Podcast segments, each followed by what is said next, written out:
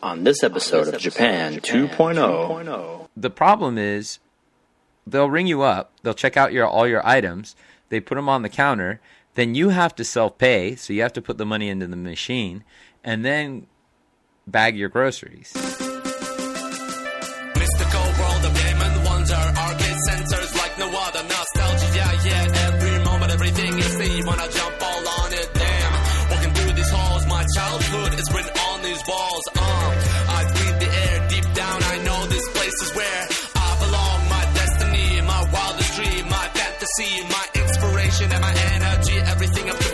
This point This place has led me, yeah There's a place that's better My fascination can't go on forever So real Like a faded meeting With a friend who knew straight from beginning 2, 2, 2, point, point, point. Hello and welcome back to Japan oh. 2.0.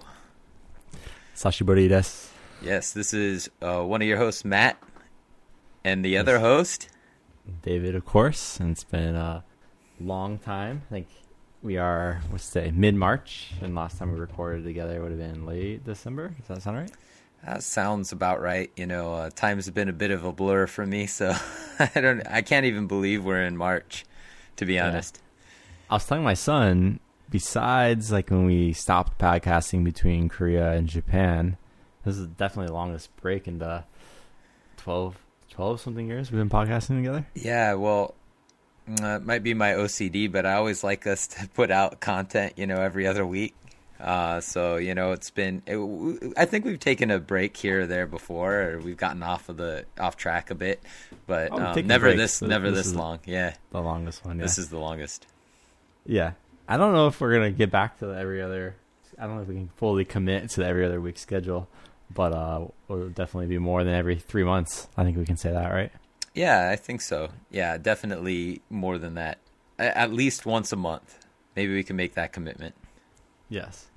We do have a kind of main topic uh, for our show today, but we kind of just because it has been a while, kind of just do a little bit bit of catch up on what we've been going on in our lives in, in Japan recently. I think the number one question we get these kind of days is what what's the situation like there, and when are people going to be able to come travel here? Right, that's kind of the big big thing we've been getting.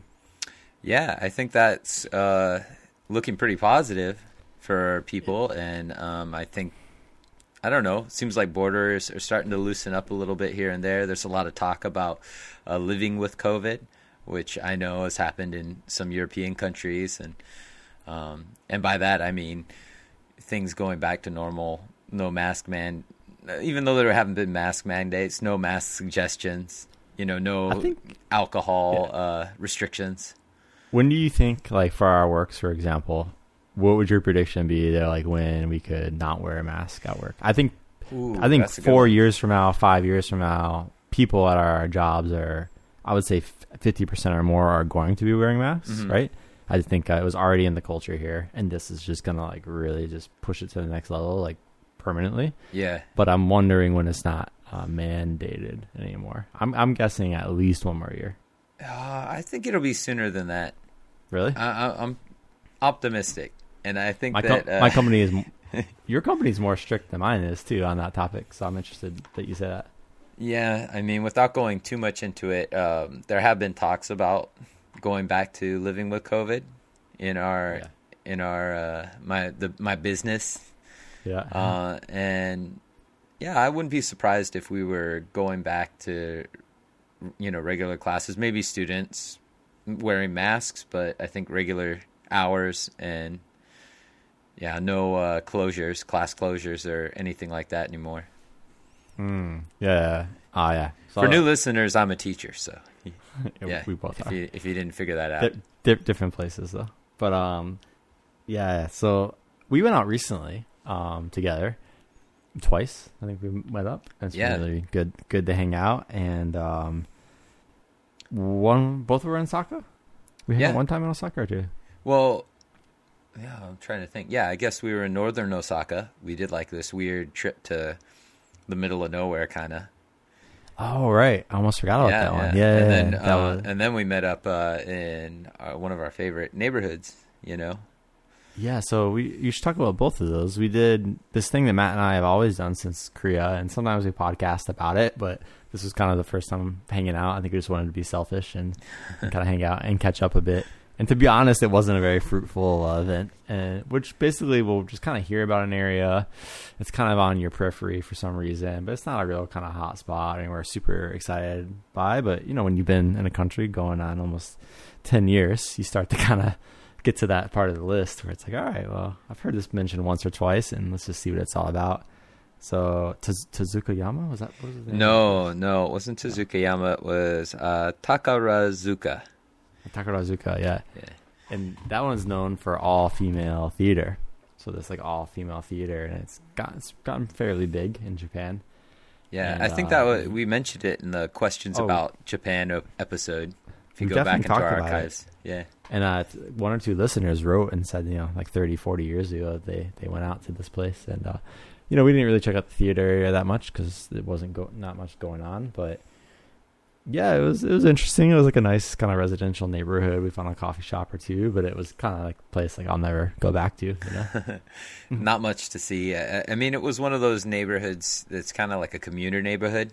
Like I think pe- people who retired moved to the mountains, and then anybody young is commuting into Umeda or Kobe or, you know, Kyoto or something like, like that. out of anything I've done in Japan, it was kind of the most disappointing. That's a huge statement, I know, but like, there's almost always something kind of cool.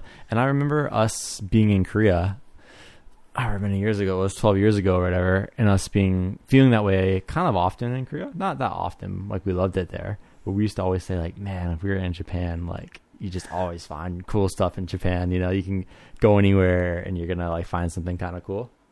And um, I remember that was kind of in the back of my mind as we were coming up short sometimes on that trip, being like, oh yeah, I think we found found one of the only places. so yeah, I would I would say that had I come to Japan and found myself in that neighborhood before living here, I think I would have had a better time because I mean, I, I could just have a f- fun time going to Joshin's, you know, or which is like an electronic shop, or yeah, we went to that um, Second Street there, right? yeah, but a used clothing shop, and yeah, yeah, we have those in our, our own neighborhood. yeah, right but now, we So- live here, and Yeah. you know, we both of us live in cool cities, so we could go anywhere in a cool city and find like really cool stuff, right?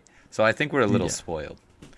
Yeah, that's a big thing I think about on the latest podcast I did, right? About getting robbed. I mean, that's kind of how I ended the show. Was like kind of coming full circle of like mm, ten years in, you know, it's not all roses and and uni- unicorns. You know, there are going to be things that start to happen, like Yeah, yeah, getting ro- robbed or uh, just kind of getting used to the, the daily life and things like that. And that's been something hard for me to kind of get get grips on. I think of, um, yeah, the kind of long term, you know, live, living in a country, and it's definitely out of the honeymoon phase. You know, I, I don't know, I lose track of those phases after those those early ones of moving to a new country, but yeah, kind of the kind of long term, you know, life and.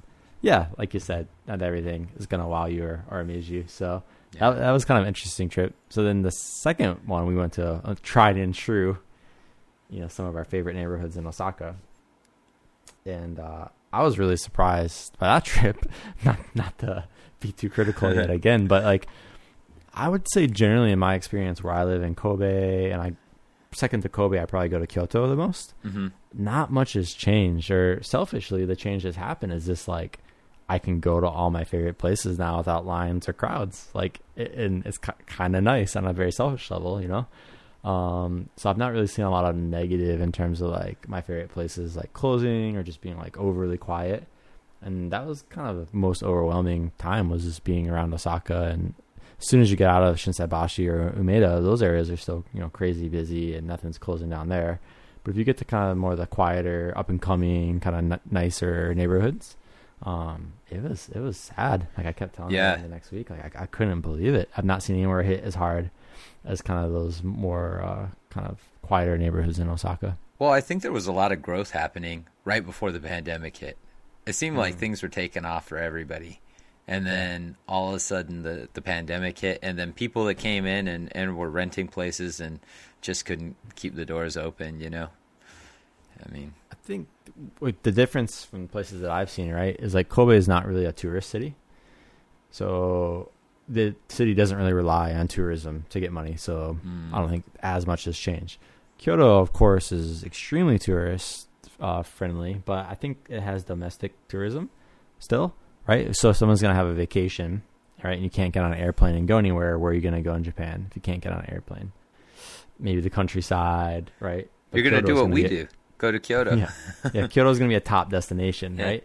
So yeah, I'm sure they're I'm sure they're losing tons of money because it just had so many international tourists there. But like, it's still a place you would think of domestically to go travel on a vacation. Where I love Osaka, I go to Osaka in my free times, but frankly, I don't think many Japanese people who don't live there are gonna go travel there. You know. Yeah. And I, but I think international people would travel there, right? If you're after Tokyo, after Kyoto, where's the third place you would go in Japan? I think most people would say Osaka.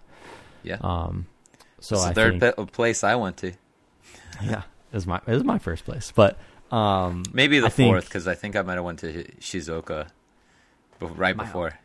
okay. My only guess is that maybe that the tourism was hurting them, but I really like, again had to spend like a week kind of what's going on, why? Because those neighborhoods weren't touristy, but I don't know. Yeah, it was kind of it was kind of sad for me. I, I think you know just having the consistent um, state of emergencies, you know, it keeps people home. You know, and Osaka was doing really well in the pandemic, and the our mayor, he's a real young guy. Uh, he came out and he was saying, or our governor, I guess he's our governor. He's not really mayor.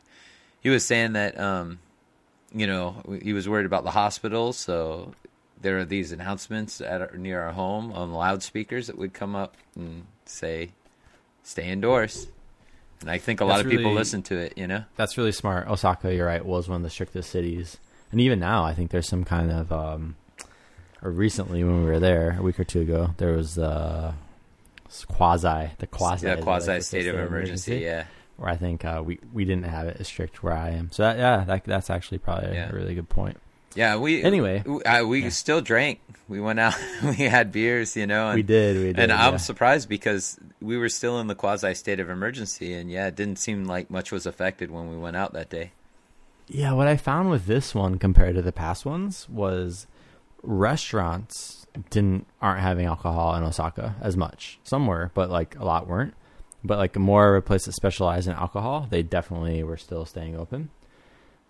I don't know, maybe they get some kind of like break and if it's not worth it, you know, like a bar wouldn't be worth it if they primarily sell alcohol, but a place that kind of sells alcohol but it's not like the main source of income for them, it might have been worth worth it to take that that tax break or something. That's my only guess, but yeah.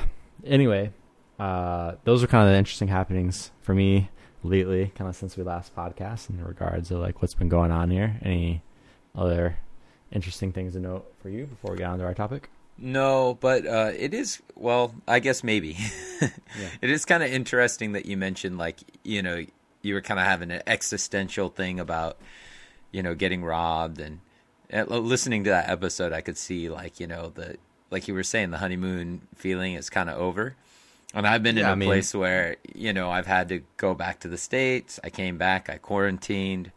Uh, I did the full ten day quarantine. Well, it ended up being seven days, luckily, but um, still, it was a lot of work and it was really hard. And it made me kind of consider like, do I still want to be in Japan? You know, like uh, I'm so far from my family. I'm so far from you know, it's not easy to get things done out here all the time if you don't speak the language. You know, there's a lot of it's a lot of things that I was really considering, and ultimately I came to the the place that I'm happy to be back. you know, I'm happy to be. Yeah. It feels like home. You know, and I was really glad to return. And um, I feel like lately, you know, I've been posting more stuff on our our Japan 2.0 Twitter that's been neglected for forever, and a few things on Instagram, you know, and I, I'm getting back into, you know, the swing of things, and I I feel like you know Japan is also contributing to that. So uh, I don't know if I'll stay here for the rest of my life, but I'll definitely, you know, be here for for a while still. You know. Yeah, one like that's an interesting point. I think for me with the pandemic, I think the early days of the pandemic for me, like it took me a really, really long time. It was only during the last couple of months, I'd say that maybe for a couple other like outsider reasons, some things with work and stuff, but like not being able to kind of go out to the cities or I guess people were doing it, but if you're following all the rules like I was being like Japanese, um, not going out after, you know, two years, I think started to kind of weigh on me and that, you know, that is probably the biggest reason I like Japan was kind of the city life, right? Seeing the new shops and the cafes and what, whatever, just going out and kind of getting that, that energy from the city. I think two years of not having that and what would you normally do? It's going to be more talking with your neighbors, I guess, or like, you know, and I don't really have that kind of life here, right? Like a local Japanese life, like in my neighborhood. And so I think that that's kind of like what wore on me, or it's kind of for the first time in almost 10 years that the language part, not speaking, you know, Japanese kind of got to me, where Mm. if I was in a country where I, I could communicate better, I think uh, I would have. I was kind of missing human connection outside of my family and my work, and I'm really lucky. I have a family here. I have an extended family, not even just my my wife and my sister, but, or my wife and my son, but I have a sister-in-law here, and I have you, who's a super old friend. I have multiple friends for over ten years, so I can only imagine. And I know people have only been here for a couple of years that just really have been struggling lately, um, just feeling like really isolated. So yeah, I mean, there's no no news. It's been a hard time for everyone in the world, but I think for me, that's kind of why um, multiple things were happening. But I definitely feel uh, since that episode and kind of in the last month that a bit of a turnaround and it's looking optimistic. And yeah, I've been going going back out. I would say it doesn't feel full on like uh, not everyone's back out again yet here. Yeah. it feels like 80 percent back to like normal 90 percent maybe. It's getting there. Yeah, Yeah. slowly but surely. So that's good news for all of our overseas listeners that are looking forward to that vacation to Japan. So uh, hopefully Do you you, think guys summer- can make it out soon. Yeah. Do you think summer people will be able to come travel here? Uh, I think international travel is going to be a. It's going to take a little while longer. I Yeah, I'm think guessing fall. I'm guessing fall. I think Japan life will get back to normal probably in the summer, and yeah, I would say later in the year we're going to have tourism again. Yeah. I wouldn't be shocked. I wouldn't be shocked if it was summer, but if just being cautious, you know, I would imagine like September. Yeah, I, guess. I know that maybe. I know the borders have been um, opening for a lot of business travel. So Yeah. yeah, I think that'll happen first, and then I after they're the- comfortable with that, then we'll get. They're just to it. starting to let students and so people who are on a student visa. I think they've been waiting for a long time. poor, very poor like people. slow. Say again. Poor people. Yeah, yeah. I feel so sorry for all of them. Yeah, small number, but I think they are letting people on student visas in, if not now, very soon. So that's that's a start. but yeah, it's uh, compared to other countries, it's been a kind of a mess, and there's lots of upset people about it. yeah. But anyway, today we get into our our main topic, right? That's right. Which We're gonna- is We're gonna talk what- about them robots. Them robots. Yeah, like topic I thought maybe we would never cover, but um, because it's kind of done so much. But uh, I think it's not actually robots, you know, that that we're that we're talking about here. No. automation is kind of the better way to, to Yeah. put it, right? Automation, and uh, I want to subtitle this "The Death of the Bag of Shame." Oh yes, great, Mm. great ti- subtitle. Yeah. Um. Uh, yeah. Why don't we take a break right here, and then when we come back, uh, talk a little bit about automation.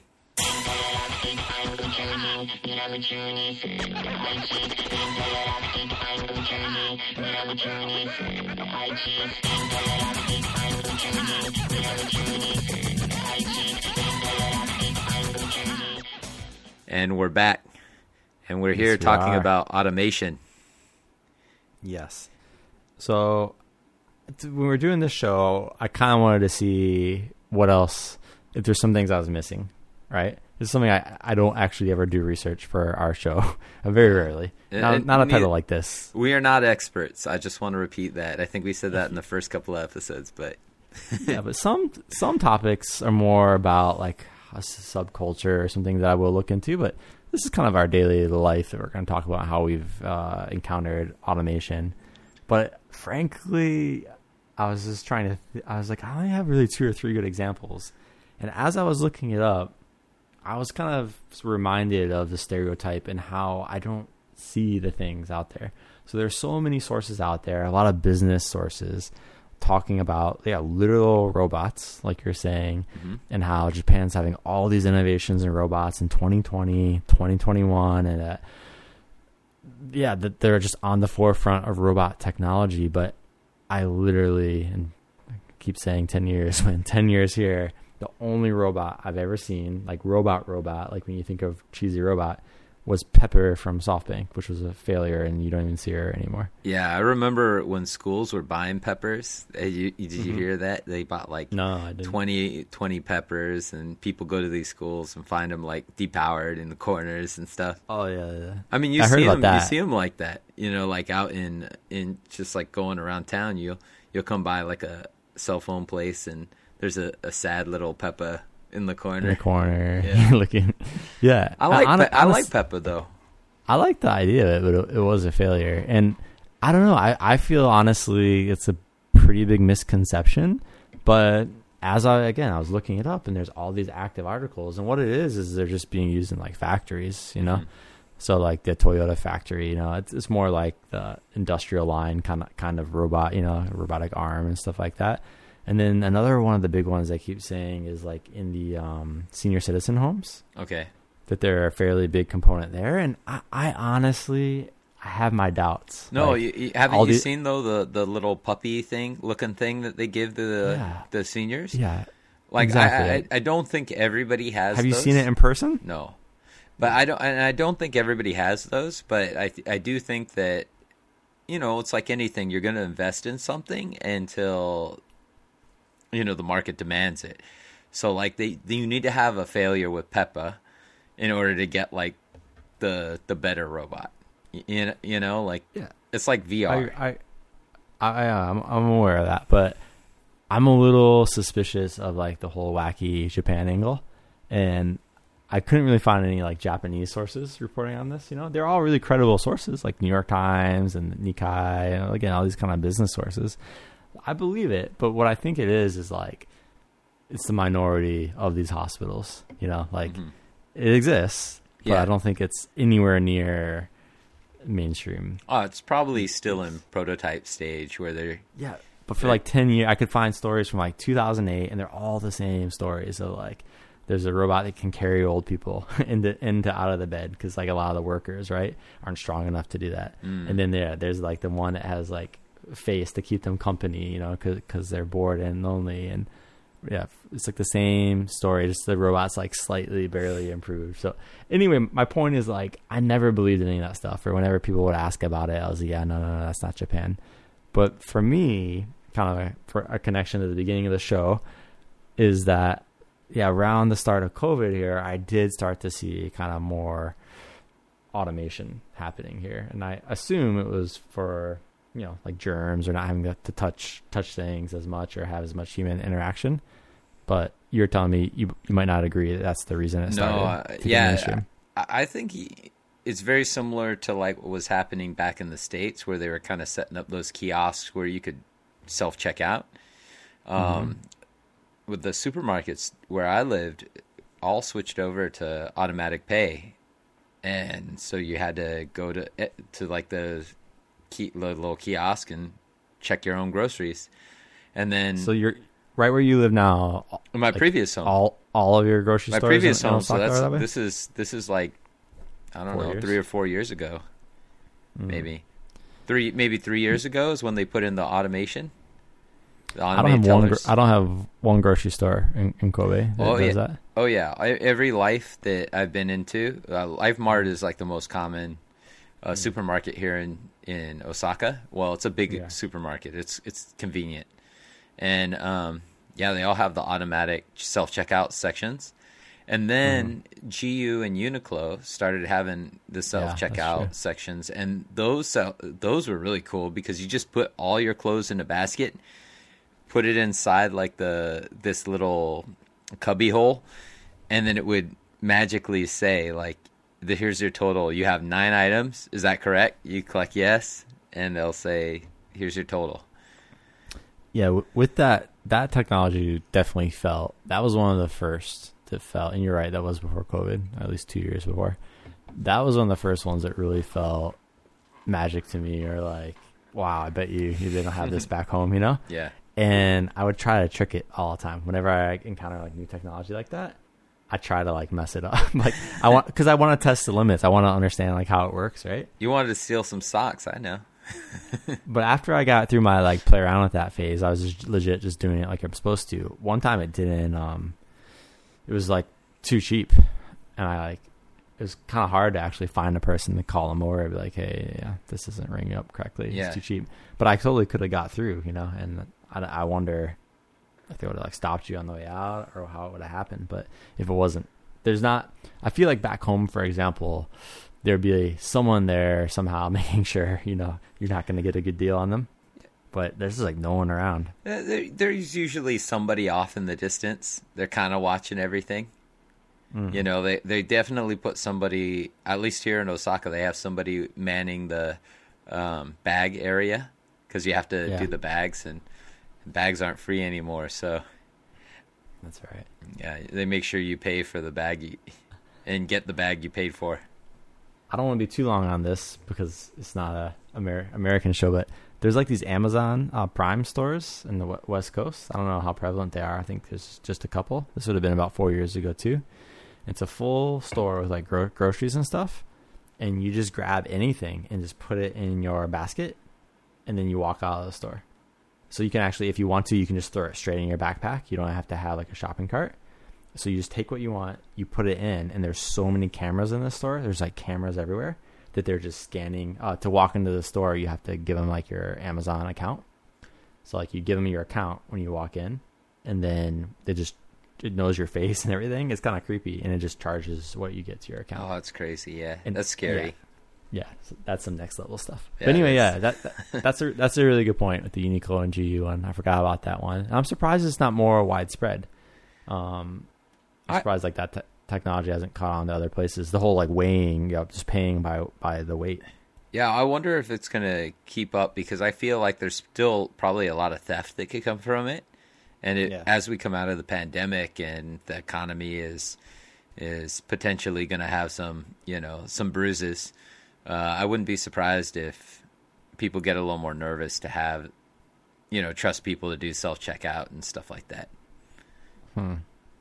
It's an interesting point. Yeah. Yeah, so that's really interesting. The difference between grocery stores for us. I kind of live in the suburbs more. Um, I wonder if that has anything to do with it. That a lot of times, like people will pilot new technology, new things in the city, and you live a little bit more in the city center. Well, I lived in, in in Tezukayama. It was like real retirement city, so I'm kind of surprised that we had it there. However, Yeah. it was remodeled like just after we moved into the neighborhood.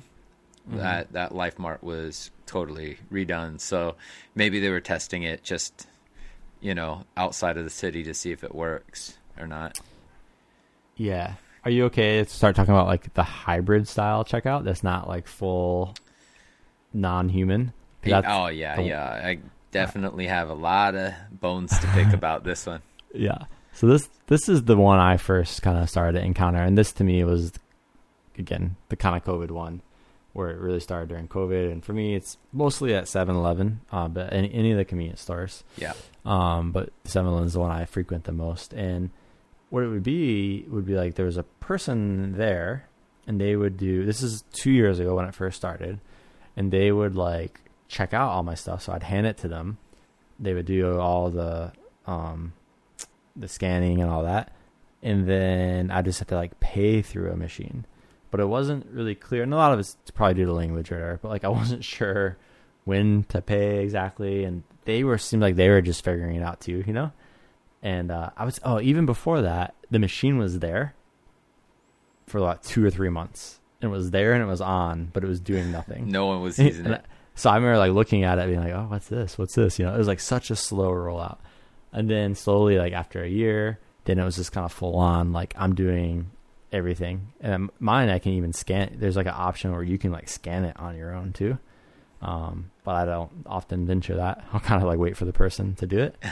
But but anyway, explain to them why uh, the system is pretty awkward when it's Well, like there's a half few- a human, few half a machine. Why the system breaks down. And and the first one is that um, Japan is really working towards being like you know one of those zero emission countries, and they're trying to work on you know no bags, no plastics, you know zero plastic or an uh, so now you have to pay for your plastic bags and you have to pay for um, any bagging. And you, so everybody brings their own bag. And luckily, I have a whole bunch of Trader Joe's bags I, I was given from uh, anybody from California or other places in the United States that knows Trader Joe's will know those bags very- are very colorful. You'll be very trendy here in Japan because lots of people have them. Yeah. And when I first moved here, I got very excited because if you see a lot of people with a Yeah. bag, you'd think. I "Is it found where Trader they Joe's?" s- I found where they sell them. Really, where? Yeah, they sell them in this place. It's like a an organic uh, organics store, and they Mm-hmm. have a rack, and on the rack is all these different Trader Joe's, all the different Trader Joe's bags, and they're selling. strange. They're being sold for like twenty five dollars a pop. Markup. Trader Yeah. Joe's markup. Well, That's I your told my- Just go to Trader Joe's, buy the bags, flip them in Japan. I told uh, my aunt that they're really trendy in Japan, and she's like, "Oh, really? I'm gonna go get you some." And so she got me some like Tennessee ones and like all these really cool Trader Joe's bags. So I brought a whole bunch of them back with me. So it was very Yeah, nice. Such a her. weird. It's one of those weird things in Japan. Yeah. So you got your Trader Joe's bags. But Yeah, so anyways, I- you, you got to bag yeah, your own quick- groceries yeah. now. So the problem is, they'll ring you up. They'll check out your all your items. They put them on the counter. Then you have to self pay. So you have to put the money into the machine, and then bag your groceries or the, mm. whatever you bought at the convenience store, and Yeah. it takes twice as long. It does. And It's not que- clear, like if you're supposed to be bagging as they're scanning, or if you're supposed to wait to the end. Because I I try it. I because in Japan, like uh, they at the convenience store, especially, they really want to get you to the line kind of fast, right? It's not rude. They're not pushing you through, but you can tell like that person's trying to like hu- hustle, you know, Yeah. and they care about that kind of thing and not making people wait. So it's kind of awkward. So w- what I did was like I would grab the stuff and start bagging it, but I felt like I was kind of getting like a bit of a dirty look. Like, why are you touching this stuff yet? Like, because if they don't have a good system, they're not quite sure. It's possible you could take something that they haven't scanned, right?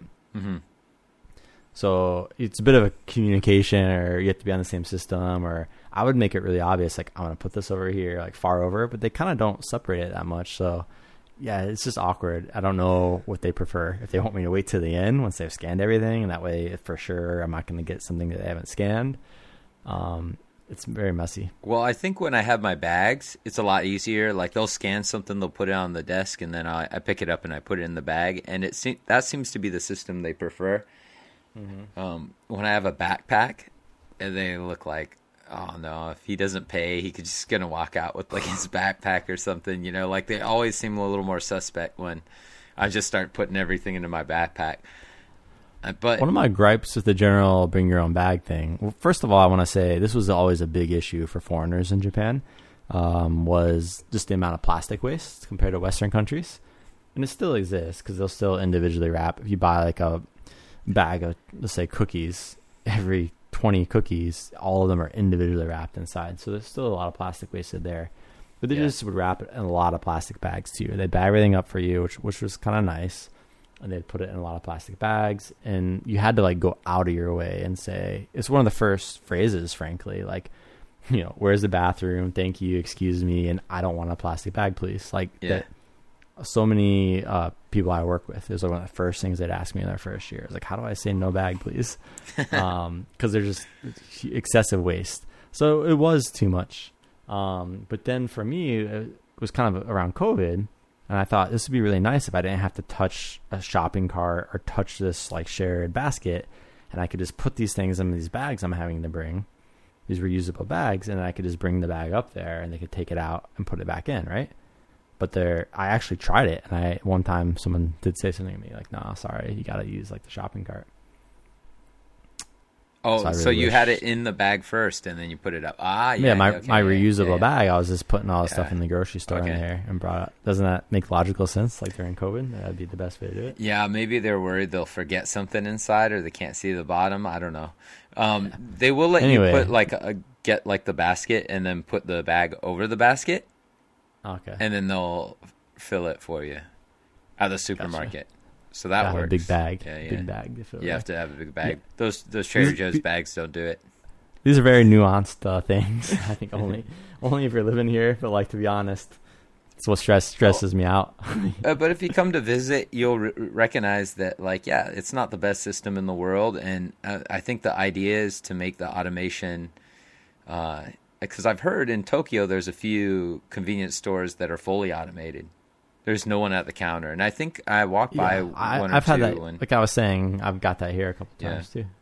So I think that's on the on its way, but they're figuring out how to do it. And um, right now, it's that growing pain where you have like a person behind the counter, and then you you're dealing with that and the machine, and then it just adds an extra an extra hassle, you know. Well, not to get too political on the show because we're definitely not a political show, but like I don't know. I'm ready. To, I'm ready to go all in. Let's go Immigra- political, David. immigration's kind of a hot topic in Japan in the last I don't know five to ten years, and uh, maybe there's correlation with why they're not opening the borders to uh, tourism, with similar uh, issues why they don't want to have a lot of uh, immigrate people immigrating here to work, and frankly, if you're gonna see a non-Japanese person doing a job in Japan, it's gonna be worker at a convenience store. That's the, probably the number one job you see a non you know, visibly, it's, it's tough to say just by knowing, uh, Yeah. by looking, right? But a visibly non-Japanese person, because their name tags are in katakana, so it's one kind of quick way to know. Uh, it was always at a convenience store, and I do think it's interesting that that is the job, kind of the job that's being automated the most. It's almost, it's not only me. You know, there's a lot of theory out there that's saying like, well, instead of having immigration, having people come in, those are jobs that we can e- easily get, you know, robots or automation to do because the other popular one are factory workers. A lot of kind of plastic factories or factories with kind of high chemicals, you know, that are pretty unhealthy.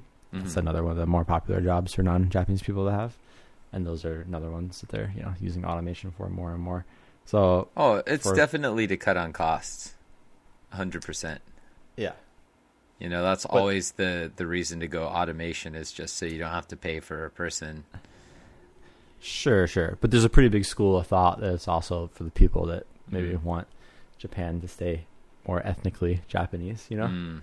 that uh, Well, good they, luck they with- prefer to have have a robot. luck with the aging population. And coronavirus Exactly. swept the nation. You know, yeah, yeah, yeah. oh, Corona did pretty well. We did pretty well with coronavirus, but yeah, I mean, yeah, I could see that conspiracy theory going around, and yeah, I mean, there might be some truth to it, but you know, with any Mhm. conspiracy, there's probably a sliver of truth and a lot of a lot of BS. So, yeah, I, it's an interesting theory for sure. But uh, Yeah. I don't think it's going to keep the immigrants that are out. I think you know, I wouldn't say that one's a conspiracy theory because there's politicians that have said we we don't need to ease immigration because we we have, Oh, are, that- we're developing we're developing true. robots. So. yeah.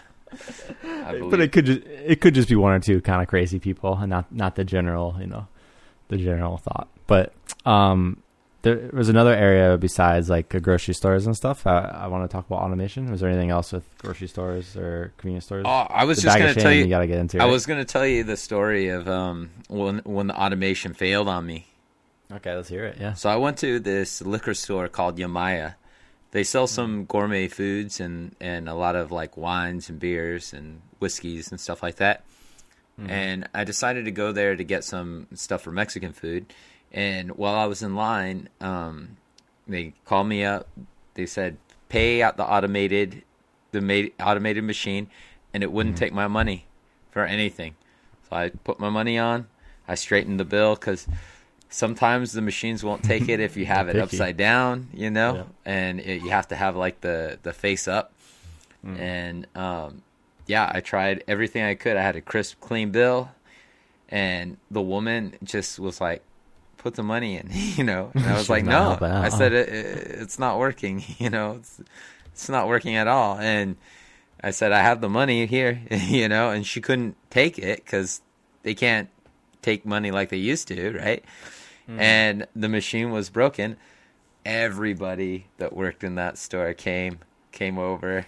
It was this group of like Japanese. yeah. eight people around me and um you corona like i was coroned out you know i didn't want to be around people really that day and i was just like i can't believe this is happening right now you know it took like an extra 10 minutes to to pay for you know my my my things i was tired fail. you know it was after work i was tired it was just yeah one of those moments and i was like of course it happened to you know the guy before me didn't have this problem it happened when this guy that can't speak and doesn't know what's going on you know Yeah. it's uh, just standing there and Classic. i just was Classic. like ah, this is where an- uh, automation breaks down and you know it That's right. doesn't work Well, you know Yeah, bag of shame too, right? So I mean, the reason we claim the bag of shame is dead is, you know, now you got your own bag. You know, you, Yeah. the store doesn't need to give you that black bag hiding what's they inside. They don't give you the black bag anymore um I don't remember my know, last bag of shame, but I feel like I should have celebrated it a bit more if I would have known it was going to be the last one.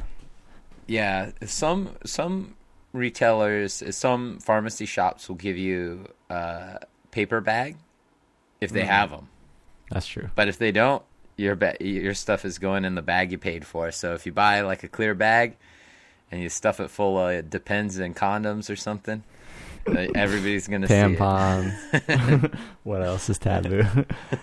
yeah. So it's up to you if you want to be. Oh, did I ever tell you my wife after we did the episode? I think I already told you this. She found a hashtag in Japanese, and I can't remember what the phrase was, but it was women, primarily women, who are fighting the bag of shame, and it was basically like the bag of pride, and they would, um, yeah, they would like bring their own. This is way before you even brought your own bag, not way before, a couple months before, and they'd bring your own clear bag, and they'd be like, "No, don't put it in there. I got my own bag," and they would like walk around with with pride. with I think the they're tampons and stuff. it was mostly a feminine hygiene products, Yeah. right? They're, they're like, there's nothing to be shameful of here. But it was a very, very small, small movement. Oh, that's amazing. Well, I think Um, yeah. that's apt because we recorded this on Women's Day. So, to all our women out there, all our women listeners, Fate. you know, uh, use a, a regular bag with pride. No more That's bag right. of shames for us. Whether we want one or Um, not. There's one other area that kind of jumped up to me when we did this episode, which was uh, construction. Hmm. And I don't know, I, I have a car right recently, so I might see this a little bit more than you. But um, I, I haven't been back in a long time, so I don't know when you're doing construction on a road in the states. You know, is there a human being there, like kind of just holding the stop sign or waving you by? But in Japan, at construction sites, sometimes you will see like way too many people. It's always very old, old older men usually, and there'll be like you know seven of them there doing a whole lot of nothing. Uh, however, there'll be other times, and I say this is kind of more in high risk situations, like on a maybe more of a highway where cars are going to be going faster, where they do have uh, like a mannequin out- out there, and it looks a lot like the Beastie Boys intergalactic music video uh, outfit. very, very reminiscent of, of that. Um, and it looks so realistic from afar. It really looks like a human there, you know. And as you get closer, it's kind of like a really creepy uh, doll, like a yeah weird looking mannequin. There'll be that one, and then there's Is it one that's automated like- though, or is it just like a mannequin? no, it, do- it doesn't move. It's just Okay. like standing there holding like cones like in its hands. And then there's another one which is really interesting. It's like this really interesting light system where how can I do you know erect Lite-Brite? Do you remember light yeah, bright? yeah, of course. I very know very Light few people are gonna get what Lite-Brite is, but Yeah. it's basically like these little. It's gonna push- age us for sure. It's gonna put these push like these push pin style lights, and instead of just that, they rotate in a circle, so you can get some animation. So they're usually like on a circular. It's like a circular pattern, so it'll be like Okay. a circle. I, and I they know move what you're around- getting to. Yeah. They move around really, really fast, and uh, it'll give you a small animation. It looks like a GIF from like the late '90s, like when GIFs are just getting started. Um, and it'll be like a construction worker GIF of like waving his ar- arms around on like this small thing. And It's very like archaic looking style of technology. Um, and I can't tell if it's like actually recent technology. It's just very, very simple, or if it is like 15 years old. But they'll be like that, and it's like a construction worker, like yeah, moving their arms around. But yeah, construction you'll see some automation sometimes here too. Yeah, they just opened a McDonald's in Umeda that has this. It's like a round ball, and in the Uh-huh. middle is like this hologram of the McDonald's symbol. Oh, okay. Yeah, and it's like spinning around and it does funny things. It's kind of like a, I always say like a retro future, right? Like it seems futuristic, but it also seems like 20 years old at the same time. I mean, anybody that's ever lived in Japan, they always say like, you know, there's times where you feel Japan is like the most high tech place in the world, and then there's times mm. where you're like, this is the most low tech, ridiculous thing I've ever seen, you know. And Well- it's it's a country of contradictions, really. It really is. I guess one more thing with automation would be just um, digital currency. Um, this is totally a COVID thing. Start of COVID, digital currency was not really happening here. Uh, there was like ICOCA or Suica, like the subway passes, and you could spend those at like convenience stores, and that was about it.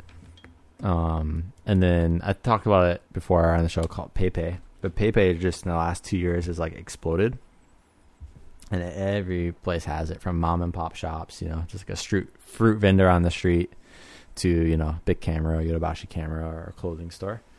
I would say that every city is a little different. Like I noticed Kyoto doesn't do it a lot, but I would say in general, um, eighty percent of shops are, are taking PayPay now. Um, so yeah, I'd say like more kind of cashless payment is going on here. Still though, you'll be a person you interact with, but I think it's kind of just one step closer to to not. And that's again one of those things where I think the West actually was doing cashless payment before here. So Yeah. Uh, I in mean, a lot of ways, finally catching up.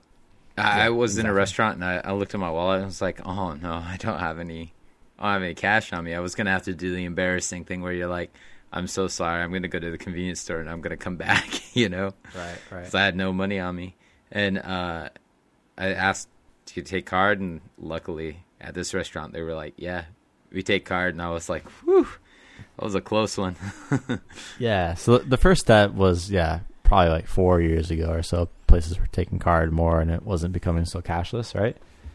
But I would say, uh, yeah, once it went to the phones, now it's like very few places are cash only.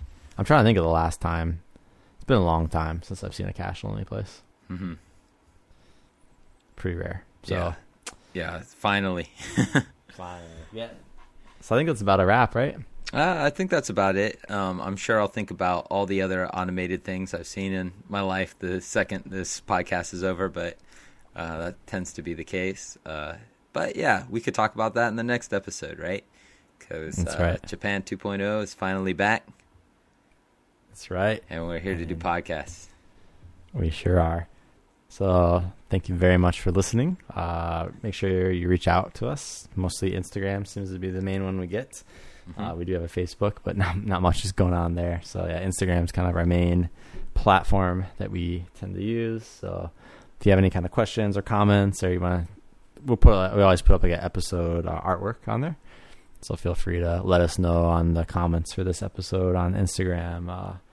What kind of automation we forgot to talk about, or you know maybe some ones we talked about. You have your own stories too. Yeah, and I'm gonna call out some people right now who left us like the two star reviews, messing up our algorithm. Two star, really? There's a few out there, but No way. I, I'm calling out to all you true Japan 2.0 heads to go and rate us on iTunes and Spotify. You know, give us that five star review and show these people what's up. You know, don't. Oh, I'm not. We're not gonna let them. We're coming back in full effect. We're not messing around anymore. This is Japan oh, 2.0 2.0. That's right. I want you to. I want you to read me those two star reviews. I don't know if they even left a review. I think it was just Ah, the okay. stars. So you know. ah, easy Uh, bone. yeah. I, but you know, in the past, to be fair, I have said, you know, if you, want to rate us two stars, it's fine. I, I, I'm sure I've said that in the past. I still stand by that. If you want to rate us two stars, Uh, go for fine. it. Yeah. Well, thanks for Anyway. thinking of us enough that you, you took the time to rate us. Click those two stars. yeah. Uh, do you have a song of the show for us, Matt? You know, you brought up the intergalactic stuff. I don't know if you know this group. They're they're a bunch of um, girls from a high school. It's Oh, called yes. Atarashii Gakko. Of course. Of course. Do you know I them?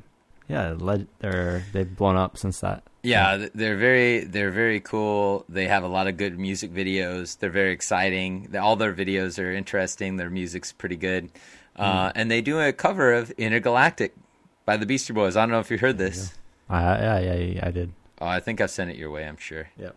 Uh, we tend to find find something like that, and uh, we'll share it with one another. So I would like to share it with all of you. Very nice. From uh, Matt to the world of Japan 2.0. Enjoy. Do check out their other songs. 'cause, Oh, yeah, uh, yeah. They have a lot of original music too. Yeah, super cool, can super cool stuff. Yeah. You can never pass on a Beastie Boys cover. No, but you can't. Th- that's the one that sticks out to me because yeah, big big Beastie Boys fan here. And there's you know robots in that video. That's, That's right. perfect. Perfect for automation in Japan. That's right. And so I guess until next time. Sayonara.